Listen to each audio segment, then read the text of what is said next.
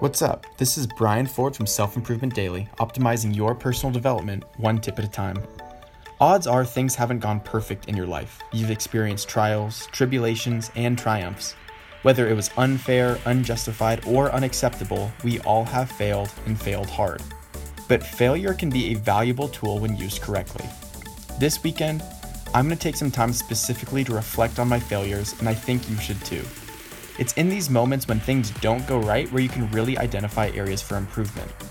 Whether this difficulty presented itself in your personal life, your career, or your health, the fact that it didn't go smoothly is indicative that the problem exists.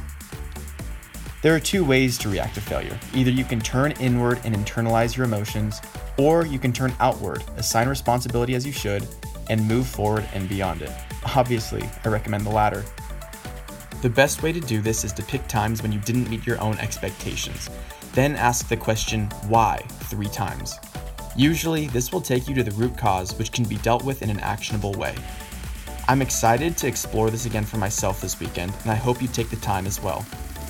Enjoy the day, and thanks for listening. This is Self Improvement Daily.